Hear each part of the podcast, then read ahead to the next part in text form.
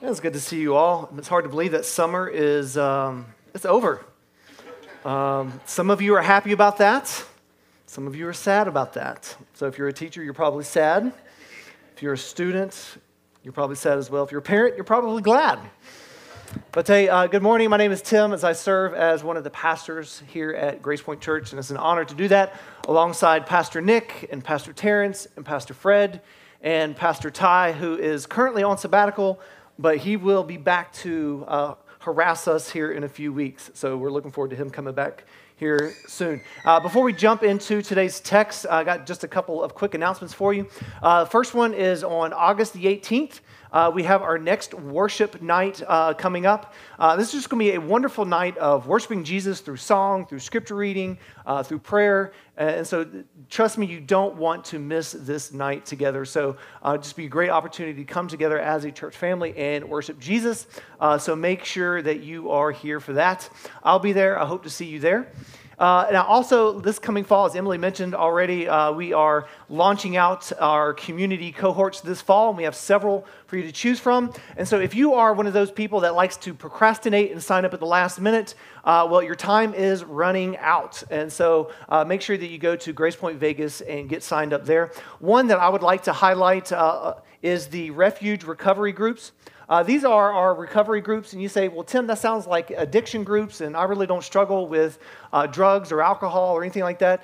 Uh, and I would just say this you may not struggle specifically with an addiction, but the reality is, is every single person in here struggles with something. We do. Uh, like Paul says in Romans 7, he says, like, I don't do the things that I know to do, and I do the things that I ought not to do. And so, if this is you, uh, then refuge recovery groups are for you. Um, you may be here struggling with something, whatever that is, and you are just here saying, you know what?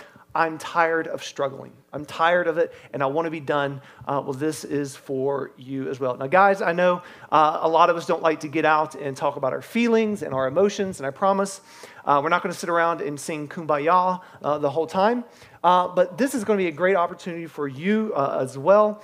Uh, and I promise you this that you will walk away with some lifelong friendships out of that cohort. So uh, go ahead and get signed up there. Now, if you have your Bibles, go ahead and turn with me over to 1 Peter chapter 4. And we're going to pick up in verse 12. And Peter, uh, this week in his letter, is uh, once again going to address the topic of suffering. So, um, and if you haven't noticed yet, that the topic of suffering is a, is a major theme in this uh, letter. Uh, and, and, I believe, believe the reason why that is is because, one, Peter's writing to a church that is uh, some churches that are suffering, uh, but this letter's been passed down to, throughout the church, and uh, he knows that we too are going to suffer. Like Jesus says, in this world you will have trouble. So the, the reality is, is that you and I inevitably will go through a painful time in our lives. You know, uh, we go through different types of suffering. Maybe you're here and you suffer because you're uh, a Detroit Lions fan or uh, an Arizona Diamondbacks fan if you're a baseball fan. I think they're the worst team right now. Uh, you can suffer if you hit your thumb with a hammer. Uh, you can suffer uh, because of a painful breakup. You can suffer because you have broken the law. You, you were speeding, and now you have to pay the consequences in the form of a ticket. Uh, you could suffer because you accepted a dare from your friends and it did not go well. Hashtag like Tide Pod challenge, right?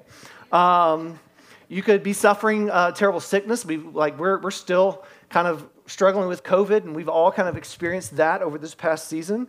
Uh, you could be suffering because you are working multiple jobs, uh, or you're suffering because you lost a job, uh, or you're suffering because you, you've lost someone that is close to you, or you could suffer because of your faith in Jesus. Like you, are persecuted for your faith. Uh, and there are all kinds of ways in which we suffer, isn't there? And a lot of times when a person's suffering, uh, we, we want to help them. We want to uh, give them some words of wisdom. We want to say some things that will, that will help them feel better, right? Eh, or, or, you know, they come to us and they say, oh, here's what's going on in my life. And, really, we feel compelled uh, to, to say something. But the reality is, is you ever felt like, man, I don't even know what to say to this person. Like, like their suffering is so significant, I just don't know what to say. So a lot of times what we end up doing is we resort to kind of just some, some canned phrases that we've heard along the way we'll say, you know, well, whatever doesn't kill you, you know, it's going to make you stronger. Or uh, we'll say like, like, hey, you know, no pain, no gain. Or, you know, if you're from the South, you know, you've probably heard this, like, you know, it's all right, you know, just rub some dirt on it, it'll be okay. Um, or, you know, you can take the, uh, the Taylor Swift method of like, hey, just, just, just shake it off. Uh, you can do the mind over matter. Uh, if you don't mind, then it doesn't matter.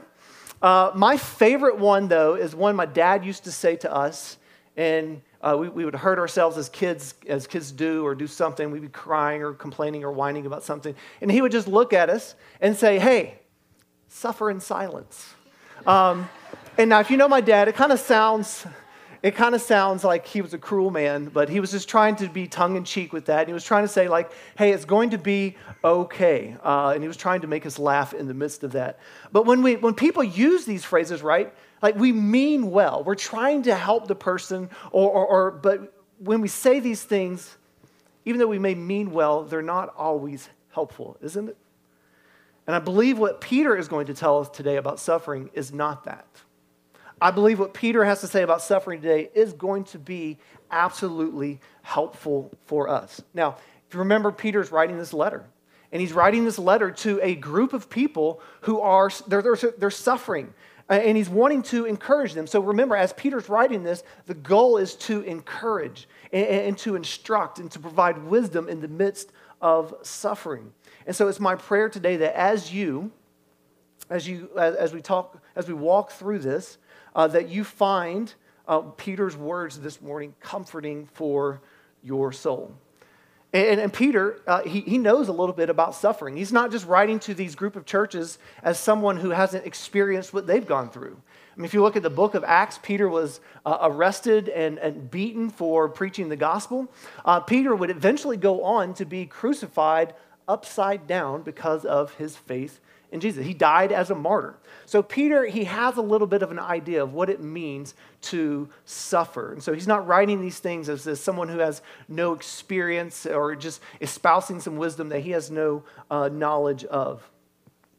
And um, what Peter is going to tell us today is that because we are Christ followers, that we are to view suffering differently.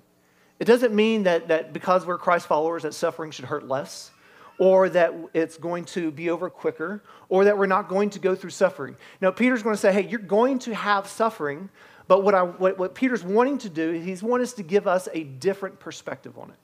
He's trying to say, hey, as Christ followers, because you experience suffering, here's the perspective. Here's how you should view it. Why? Why should we, as Christ followers, view suffering different than the world around us? Because we have the hope of Christ. We have the hope of God in us. Uh, C.S. Lewis was famously asked one time, Why do Christians suffer?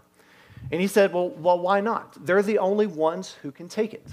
Uh, and so, as Christ followers, uh, we're not exempt from suffering, but we should view it differently. So, what Peter's going to do today is he's going to give us five perspectives that we are to have when it comes to suffering. So uh, grab your Bibles. Uh, we're going to start here in 1 Peter 4.12. Uh, if you don't have a Bible, we would like for you to have one. We're going to have Bibles out at center point in the tables right here to my left and to my right. Uh, and so right here, Peter says, right here in verse 12, he says, beloved. Now I just want to stop right there because I think this word is very important. That Peter uses this word and this term, beloved. Excuse me. Because what Peter's trying to do in this moment is he's trying to set the tone for us, right? He's trying to set the tone of how he's going to talk about suffering. Now we know, like the way you say something, it matters, right? Tone of voice matters. Uh, you, you, can tell, like, uh, how someone is re- responding to you by their tone, uh, by how they say your name. Uh, you can tell if someone's angry with you, or someone's uh, upset with you, or excited to see you. Somebody could say, "Hey, Tim," and like I know that they're angry with me, or Tim, or Hey, Tim. Uh, and so you could tell, like, tone of voice matters. When your mom uses your full name, like, you know you're about to be in for it, right? So Peter, he is saying, he's saying, beloved. And he's coming to us this morning with softness and tenderness and care and concern for us. And so he, he's trying to be loving toward us. And I, I believe the reason why Peter is doing that is because he knows what he's about to say to people who are suffering he knows that it might be in the middle of their suffering, might be hard for them to hear.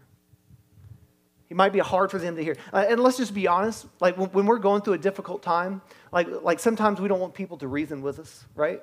We just, we just kind of want to like, I just want to sit in this. I don't want to hear what you have to say. I just want to have my pity party.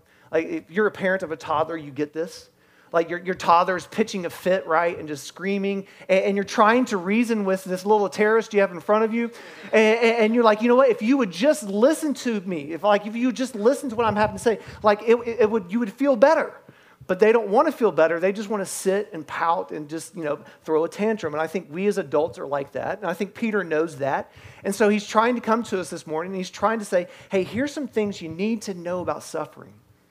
But he's trying to come to us with love and tenderness. And so I hope that's how you hear Peter this morning. And he says, Beloved, do not be surprised at the fiery trial when it comes upon you to test you, as though something strange were happening to you. And so, the first perspective that we are to have uh, as Christ followers uh, in regards to suffering is that we are to, we're to expect suffering. Peter's saying is that you and I should expect suffering. I, I love the word surprise. It's because uh, it, it's saying like, like we shouldn't be shocked or surprised that, that something's happening to us. It's like being a football player and surprised that you're getting hit. Like it, like it, it comes with the territory, right? Um, and so we should not be surprised when suffering comes along. Now, we know bad things happen, but bad things happen to other people. They don't happen to us, they happen to other people. I can't tell you how many times I've sat across from someone and they're going through a season of just difficulty and pain in their lives, and, they've just said, You know, I can't believe this is happening to me. I mean, I just can't believe that this is like I'm experiencing this. It, like, I, I know this has happened to other people. I just can't believe it's happening to, to me. And I get why we're surprised at suffering, because suffering uh, d- doesn't always just show up at convenient times. It's not like suffering calls us on the phone and says, like, hey, um, what's your schedule look like Tuesday? Oh, you're full? Well, I'm going to show up anyway. It's like, like, you know, suffering doesn't do that. It doesn't give us the luxury of telling us when it's going to show up. And so it usually shows up when we least suspect it, right? But just because suffering shows up when we least expect it, does that mean that you and I are supposed to just sit here and say, oh, well, okay, I get that. Suffering's a part of life. It just is what it is, and just, you know, we just kind of got to grin and bear it and make it through. No, we're, we're not to do that. I love what Thomas Merton says uh, uh, about this. He says, he says, suffering merely accepted does nothing for our souls except perhaps to harden them. And what Merton is saying, he's saying is that when we have that this it is what it is kind of attitude towards suffering, he says that attitude is not actually you being strong. He says what this attitude does is it actually serves to harden your heart, to harden your soul. He said actually it makes you bitter rather than better. Merton goes on though, he says this. He says when a man suffers, he is most alone. You ever just gone through a season of suffering, you just felt alone? You feel like you're the only one who's ever experienced this kind of suffering. You feel so utterly alone. And he says, because of this, he says, therefore, it is in suffering that we are most tested as persons. So we should expect suffering, but we should expect suffering to test us. And it tests us to see what we're made out of. And one of the things that suffering tests is our faith. You say, well, Tim, are, are, are you saying that, that God causes suffering uh, to, to test me? Well, that, that, that, seems kind of, that seems kind of cruel, doesn't it? But I want you, I want to make a distinction here for you. I want you to make this distinction that God does not cause suffering, but rather he uses suffering in our lives. I think so often we are too quick to blame God for what is going wrong in our life rather than blame, blaming the evil one the one that's actually out seeking to kill and destroy us. We, we blame God instead of blaming Satan. I think that's one of the biggest lies Satan has pushed upon us is that we blame God for the suffering rather than who is directly responsible for it. But, but God uses what, what Satan means for evil against us, God uses that for our good. Let me, let me uh, show you this. 2 Corinthians chapter 12 starting verse 7. Now, this is the Apostle Paul. He's writing to the church in Corinth, uh, and he says this He says, So, to keep me from becoming conceited because of the surpassing greatness of the revelations, he says, A thorn was given, was given me in the flesh, a messenger of Satan to harass me, to keep me from becoming conceited. Three times I pleaded with the Lord about this, that it should leave me. But he said to me, My grace is sufficient for you. He says, For my power is made perfect in weakness. And Paul says, Because of that, he says, Therefore I will boast all the more gladly of my weakness, so that the power of Christ may rest upon me. Do you notice what was the cause of Paul's suffering? What's it say there? It says, a messenger of Satan to harass me. Like this is like this is directly coming from Satan, but I want you to see how God used this, this messenger of Satan used this in Paul's life. To, to bring about his, his perfection, to bring about the strength of God in his life. And so, one of the ways that God uses suffering in our life is to test us. Now, you may have a tendency to, to think, right, that being tested is, is, is kind of cruel. But whether a test is cruel depends upon the person who's administering that test. And what Paul's saying is when Christ administers a test to us, it's always in the hopes that we pass it. Otherwise, if it's the other way, when, when, if Satan's administering a test, it's always in the hopes that we will fail it. And so uh, the heart of the person giving the test matters. And so God uses tests as an opportunity for us to become like Christ. Look at what uh, James says about uh, suffering.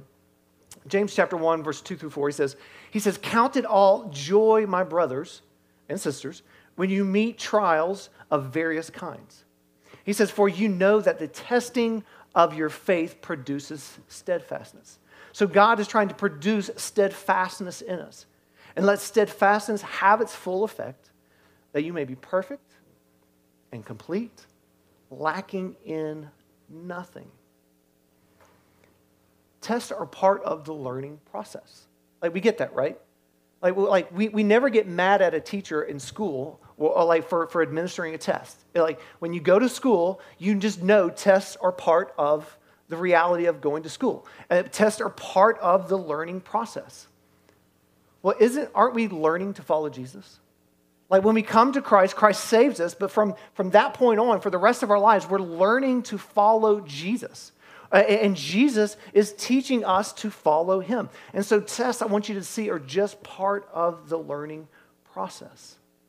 So, as you and I learn to follow Jesus, we're going to go through tests of our faith. Not as an act of cruelty, and even though they, they, they may be painful, not as an act of cruelty, but God, in His love, is teaching us to follow Him. So, we as Christians, we should expect suffering. Suffering is expected. But in that, I want you to see that God is still good, which brings us to our next point, point number two, that the perspective that Peter says that we should have is that we should rejoice in suffering. So if suffering is expected, and we know that Jesus is good, then we can rejoice in our suffering. Look at verse 13. He says, But rejoice insofar as you share Christ's suffering, that you may also rejoice and be glad when his glory is revealed. Now, experiencing joy while suffering is a biblical concept that most Christians know. Like, we get that intellectually, like, we, we ascend to that belief that we should have joy when we experience suffering. But we rarely know practically what that means. Like we know it, but like practically, what does this mean? So I want to spend uh, a little bit of time just kind of walking through practically what does this really mean for us to rejoice in suffering? Well, let me tell you what it's not. First, Peter is not saying that you and I are to pretend that we're not suffering. Like, like, and we are like experts at that. We walk into church, we, we see somebody out we know, they ask us how we're doing, uh, and we say, Oh, I'm fine, I'm great, I'm wonderful, you know, even though everything in our lives is just falling apart. Um, and, so it's not pretending that we are not suffering. It's not just kind of like uh, I'm going through a difficult time and I, I'm shoving a smile on my face. He's not saying that we should enjoy suffering. He's not saying like, oh man, this is fun. I should, I should, like, this is awesome. Like, I'm, I'm suffering. Like, that's kind of sadistic, right? Like, so Peter's not saying that we should be enjoying suffering. What Peter is saying is that we should worship Jesus in our suffering. And one of the most um, overlooked aspects of worship is this idea of lament. Did you know that lament is an aspect of worship? You may like, Tim, what is, what is lament? What does it mean to lament? Well, lament is to express deep sorrow, grief, and regret. Now, for years, the book of Psalms was like the hymnal, the songbook of the early church. And so the early church used the Psalms to, to, sing, uh, to sing and praise worship to God. One of the um, largest categories of Psalms in the book of Psalms is the Psalms of lament. There are more Psalms of lament than any other Psalm in all of Scripture. And Psalms of lament are like uh, when David says, Lord, how long are you going to forget about me? Lord, I, have been crying on my pillow. It is, it is stained with my tears. Lord, like what I'm going through, like I don't deserve this. My enemies are coming after me. And he, he's raising and expressing uh, sorrow and, and discomfort to Christ, to God in the midst of that. So I believe when Peter says rejoice in suffering, what he means is that we are to worship God in our suffering. And how do we worship? It means we can go to God and say, you know what? This isn't right. I don't like this. This hurts. It's not fun. Like, how long is this going to last? Why is this happening to me? One of my favorite verses in all of Scripture is Job 13, 15. Now, we all know the story of Job. He's going through a, like the whole book, he's just suffering. And in Job 13, 15, he says this He says, Though he slay me, I will hope in him. He says, Yet I will argue my ways to his face. And what I love about Job is that the scripture says that in all that Job endured, he did not sin. And so we here see we, we, we see here Job going to God and he's arguing with God. And he's saying, God, what's happening to me isn't right. There's something wrong. The system's broke. It's not supposed to be this way. Uh, like, I don't deserve this. Like, why are you allowing this to happen to me? In all of this, Job is worshiping Jesus in the midst of that.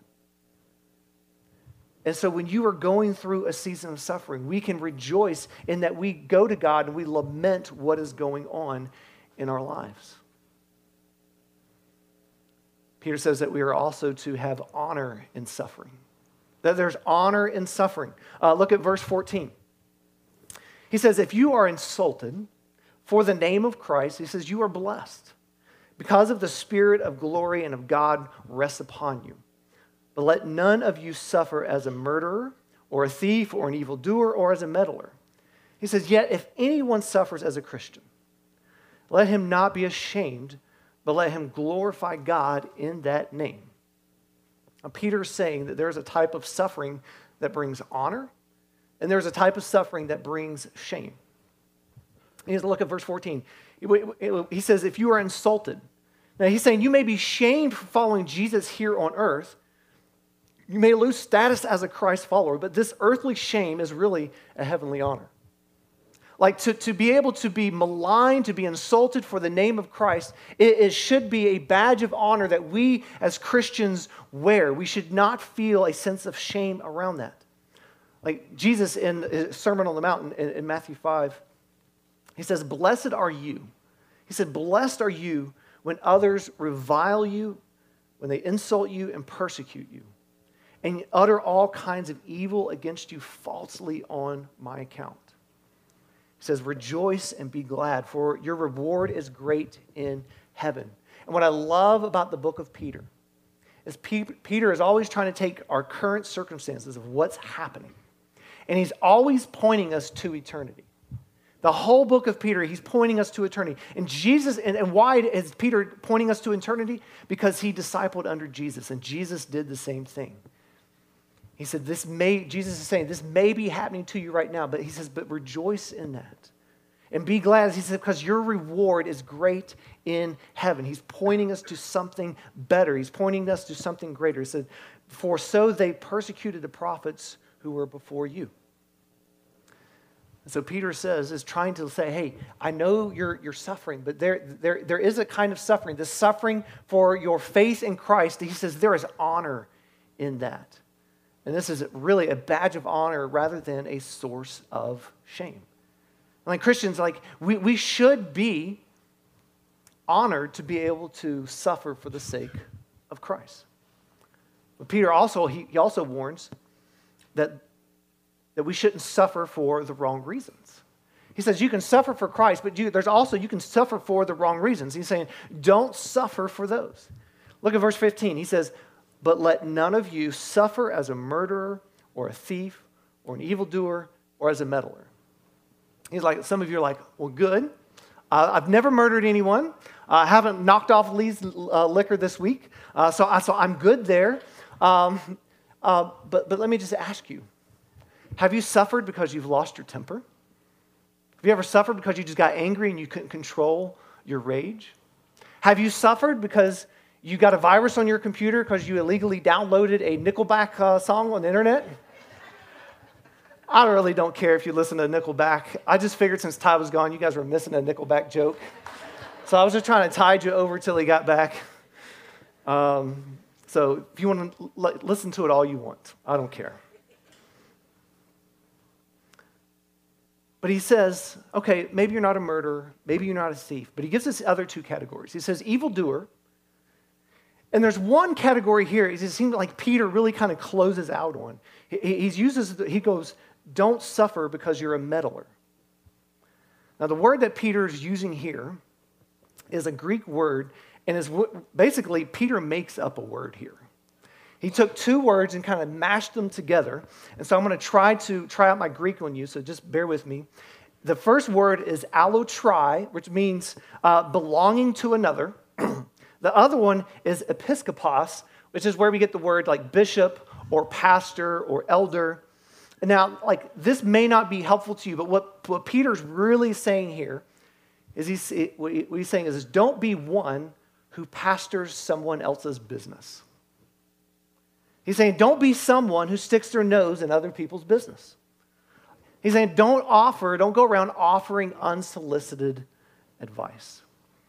Now, Jesus think if this is a, was a problem in Peter's day, how much of a problem is it in our day, especially with social media? If you go on social media, everyone is sticking their nose in everything, trying to offer their opinions. You know, they say opinions are a lot like elbows. Most people have at least two. Uh, and what, what Peter is saying is like, don't be someone who argues and rants and raves about everything. He's saying, you know what, you don't need to be the devil's advocate. You know those people who are just like arguing for arguing's sake, and they don't really care. They're just trying to be the devil. It's like, I'm just trying to be the devil's advocate. Well, like, like, like the devil doesn't need any more advocates, okay? I'm like, don't, don't be that. Uh, it, it, like, if you've seen a kid, uh, what he's saying is like, don't be that person when you see a kid pitching a temper tantrum in the grocery store and going up to the parent and giving them unsolicited parenting advice. Uh, he's saying, don't do that. Have you seen that progressive commercial? Where like don't be like your parents or the guy hires the plumber and he's over there telling the plumber like how to fix the sink. He's like hey you, you, you hired him. Like you hired him. Like go away. Let him do his job. What peter is saying is like mind your business. He's saying suffer for jesus. Don't suffer for being a jerk. It just seems to me when, he, when, when, Peter throws in here meddler, like Jesus care, uh, like he cares about the social order. Peter says that we should also we should embrace suffering. Look at verse 17. He says, "For it is time for judgment to begin at the household of God. And if it begins with us, what will be the outcome for those who do not obey the gospel of God? And if the righteous is scarcely saved, what will be become what will become of the ungodly and the sinner?" Peter just really he's saying that we should embrace suffering. That sounds like a little odd. Now, he's not saying that we should like it. He's not saying we should enjoy it. He's not saying that we should uh, try to usher in suffering. He says, but when it comes, we should say, ah, I was expecting you. See, remember what Peter's trying to give us here is he's trying to give us a different perspective on suffering. And as Christ followers, every, we, are, we all suffer, but as Christ followers, we're to have a different perspective on it. And so, what we do when suffering comes is we don't see this as a bad thing, even though it may be painful. We see this because it could be good for us. So we embrace that because this is ultimately going to be for our good. Now, Peter makes an interesting connection here. He makes this connection between suffering and judgment. Now, when we look at judgment, like usually judgment is a bad thing, right? Like, like we, we, we don't like it when people judge us. Uh, we fear the, the judgment of the Lord. We, we like so judgment isn't particularly always a good thing. But Peter is uh, like he, he's saying right here, uh, there's a difference in the type of judgment that is going to happen. He's saying that judgment for Christ followers prepares them for eternity with Christ. Judgment for people who don't follow Christ, it's preparing them for eternity without Christ. Do you see that distinction there? So, judgment for a Christian, judgment for us is always a kindness. Think of like this. Think of this word judgment, if you're a Christ follower, think of it in terms as a diagnosis. Like when you're sick or you're not physically well, you go to the doctor and you want them to diagnose what's wrong with you so that they can prescribe medication, so they can prescribe a plan of treatment so that you can get better, so that you can become healthy once again. So, in that, when you go to the doctor, you're relying on the doctor's judgment of what is wrong with you so that you can get better. So, in the same way, the judgment of Christ for Christians is this diagnosis, is a determination of like, hey, here's some things that you need to, to do to get healthy, to get better, to prepare you for an eternity with Christ.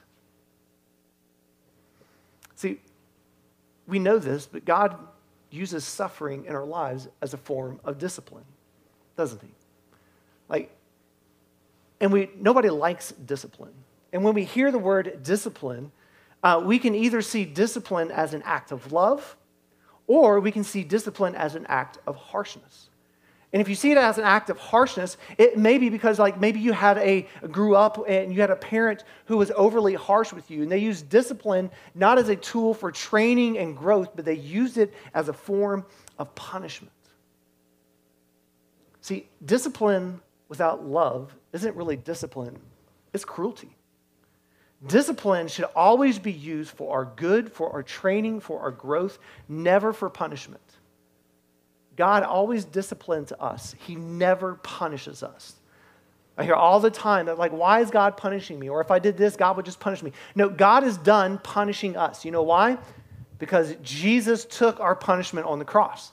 Like our, our punishment is done, it's over, it's dealt with. So whatever Christ gives us now, it is God's discipline for us. It is always for our good, it is always for our growth, it is always because He loves us. Look at what Hebrews says, verse 12. The, the writer of Hebrews says this. He says, It is for discipline that you have, you have to endure.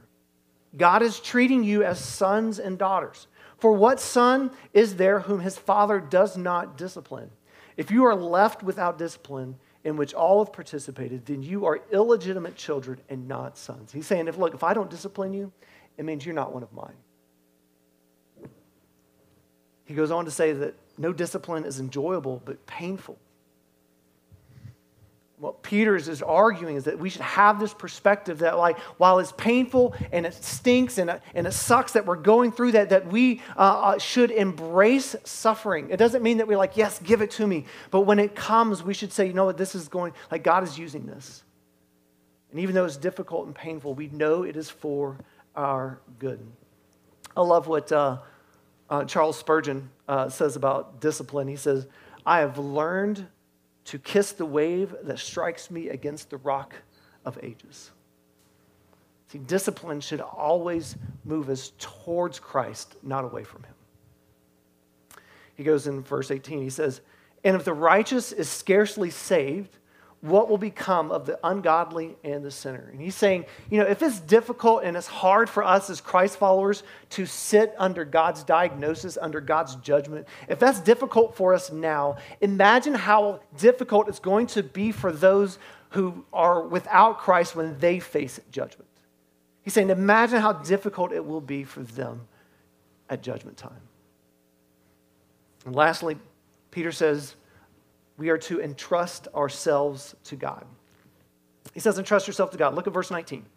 He says, Therefore, let those who suffer according to God's will entrust their souls to a faithful Creator while doing good.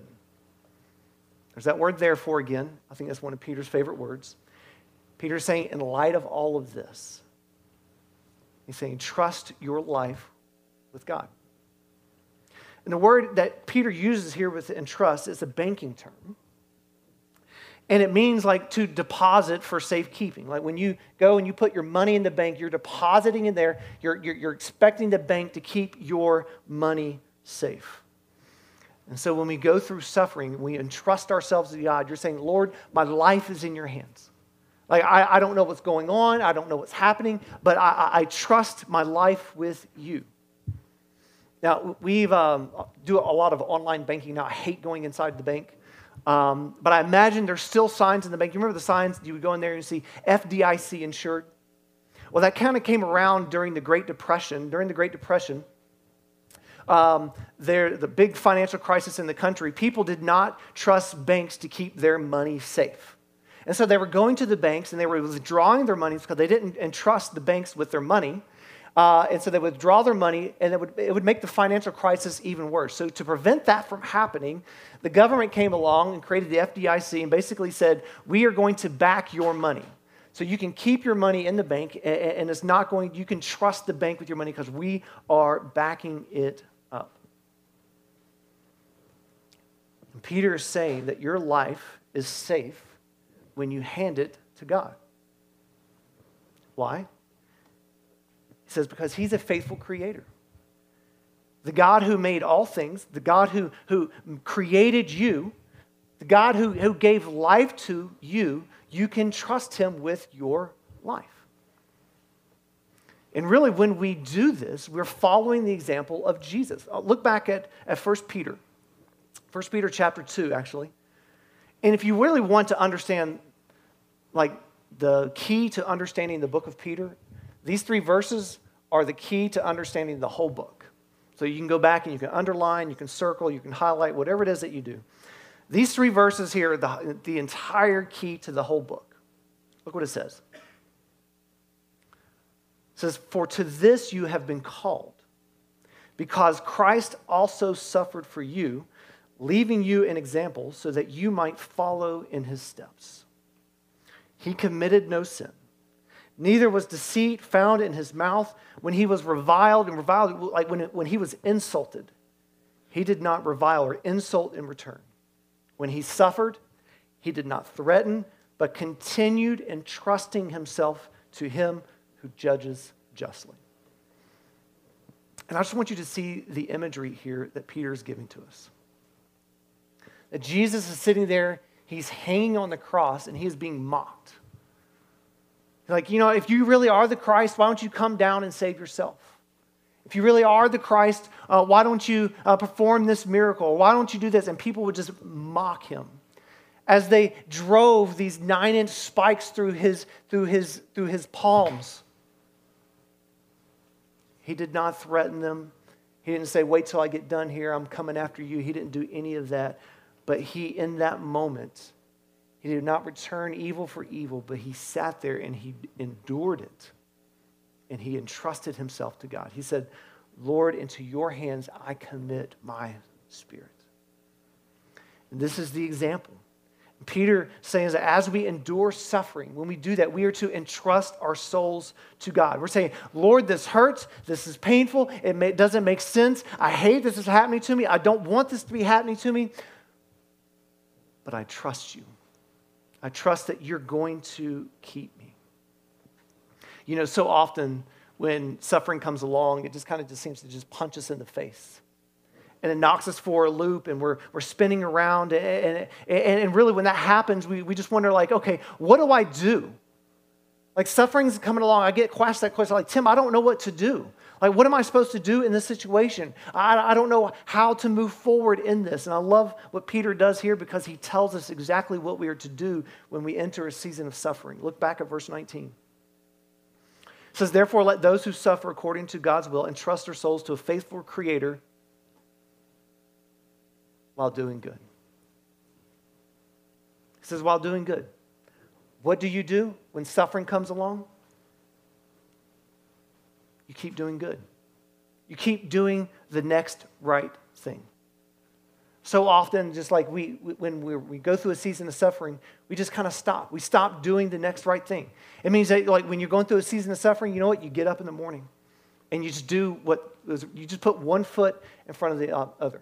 You just keep going. So often, when people are suffering, they disappear from church. They stop praying, they stop reading their Bible, they stop going to community group. And the, the reason for that is because I, I can't go to church or community group, I can't keep reading my Bible, I can't keep praying. Why? Because I'm going through a season of suffering. And really, they stop the very thing that they need the most in the midst of that. And what Peter's saying is like, while you're going through suffering, just keep doing the next right thing. Just keep like keep going like keep coming to church keep going to community group keep praying keep reading your bible uh, just, just keep trying to lean into that now, I get it sometimes when you're going through a season of suffering, uh, it's like you don't feel like reading your Bible. You don't feel like praying. Well, well, let God know that. Tell God, it's like, look, I don't feel like reading right now. I don't feel like praying right now. Like, go to God and tell them how, what your experience is. Just keep doing the next right thing. You know, Peter talks about suffering a lot. In fact, he talks about suffering over 21 times in the book of Peter. 21 times he mentions suffering. And, so, because of that, we know suffering is real. Not because what Peter mentions it so many times, but because we have lived it and we have experienced it. I'm sure right now you're thinking of times that you've gone through things that are hurtful, painful. Maybe you're going through something right now. And so we know that suffering is real. Not only is suffering real, but suffering is complex, isn't it?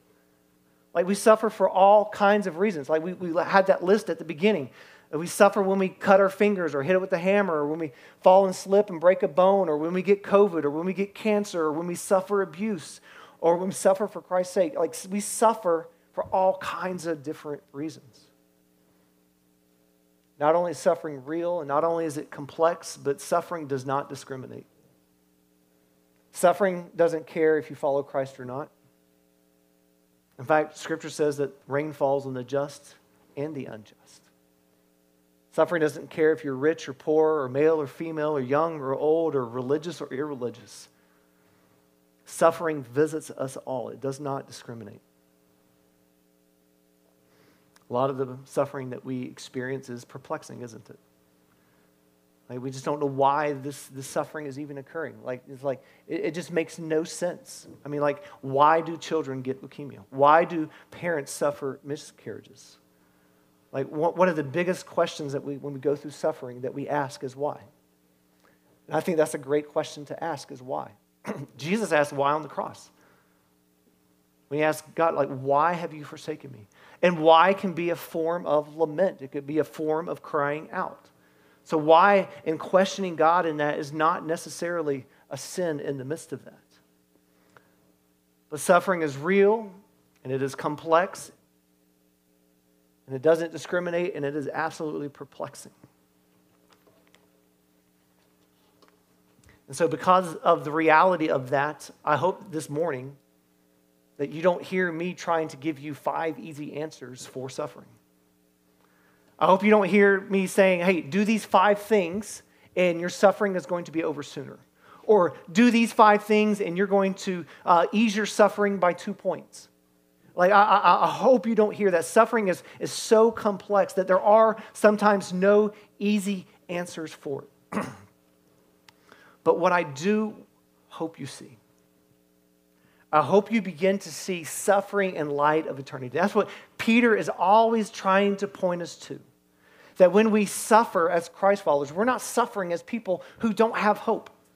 We're not suffering uh, like the rest of the world. Uh, like it may be just as painful, but we have something better and greater to look forward to. See, Peter's constantly trying to push us and look at our suffering in light of eternity. You know, sometimes our suffering, we think our, our ability to endure suffering is based upon our ability to hold on to Christ. And really, our ability to endure suffering is Christ's ability to hold on to us.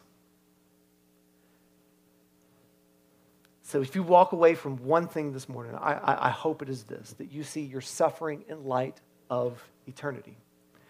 At the very beginning of this uh, series, uh, I gave you six things that every Christian should say to themselves uh, every day. Do you guys remember what those were? Six things. And I think those six things are especially important to continue to repeat to ourselves during times of suffering. First one is I am a child of God. God is my Father. This is just letting us know that we have a God who loves us. That while we are suffering, and though it may be painful, that God is with us. He's walking us through us. That He will never leave us or forsake us. Number three is my Savior is my brother, and every Christian is my brother too. It's this reminder that while we suffer, we are not alone in our suffering. That while it may feel isolating, it may feel lonely, but we don't have to be alone in our suffering. That you never know like how often and how much your church is praying for you. Number five, heaven is my home, and every day is one day near. It's just this reminder. It's this beautiful reminder that while we may suffer here on earth, that we have something so much better to look forward to, that we can view our suffering in light of eternity. It's kind of Peter's reminder to keep your fork because the best is yet to come. Let's pray.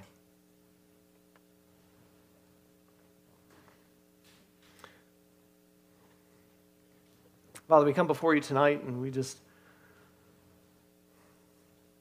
we thank you for giving us an answer to suffering. Your word never promises that you will solve suffering this side of heaven. But your word does promises that you will walk with us every step of the way.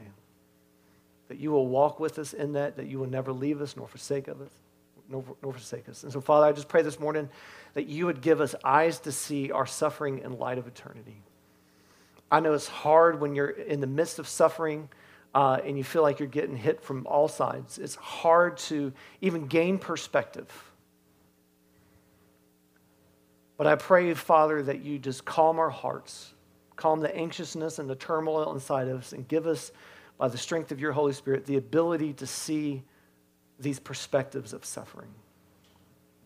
May we arm ourselves in this moment if we are not suffering. May we arm ourselves with these perspectives for when suffering comes.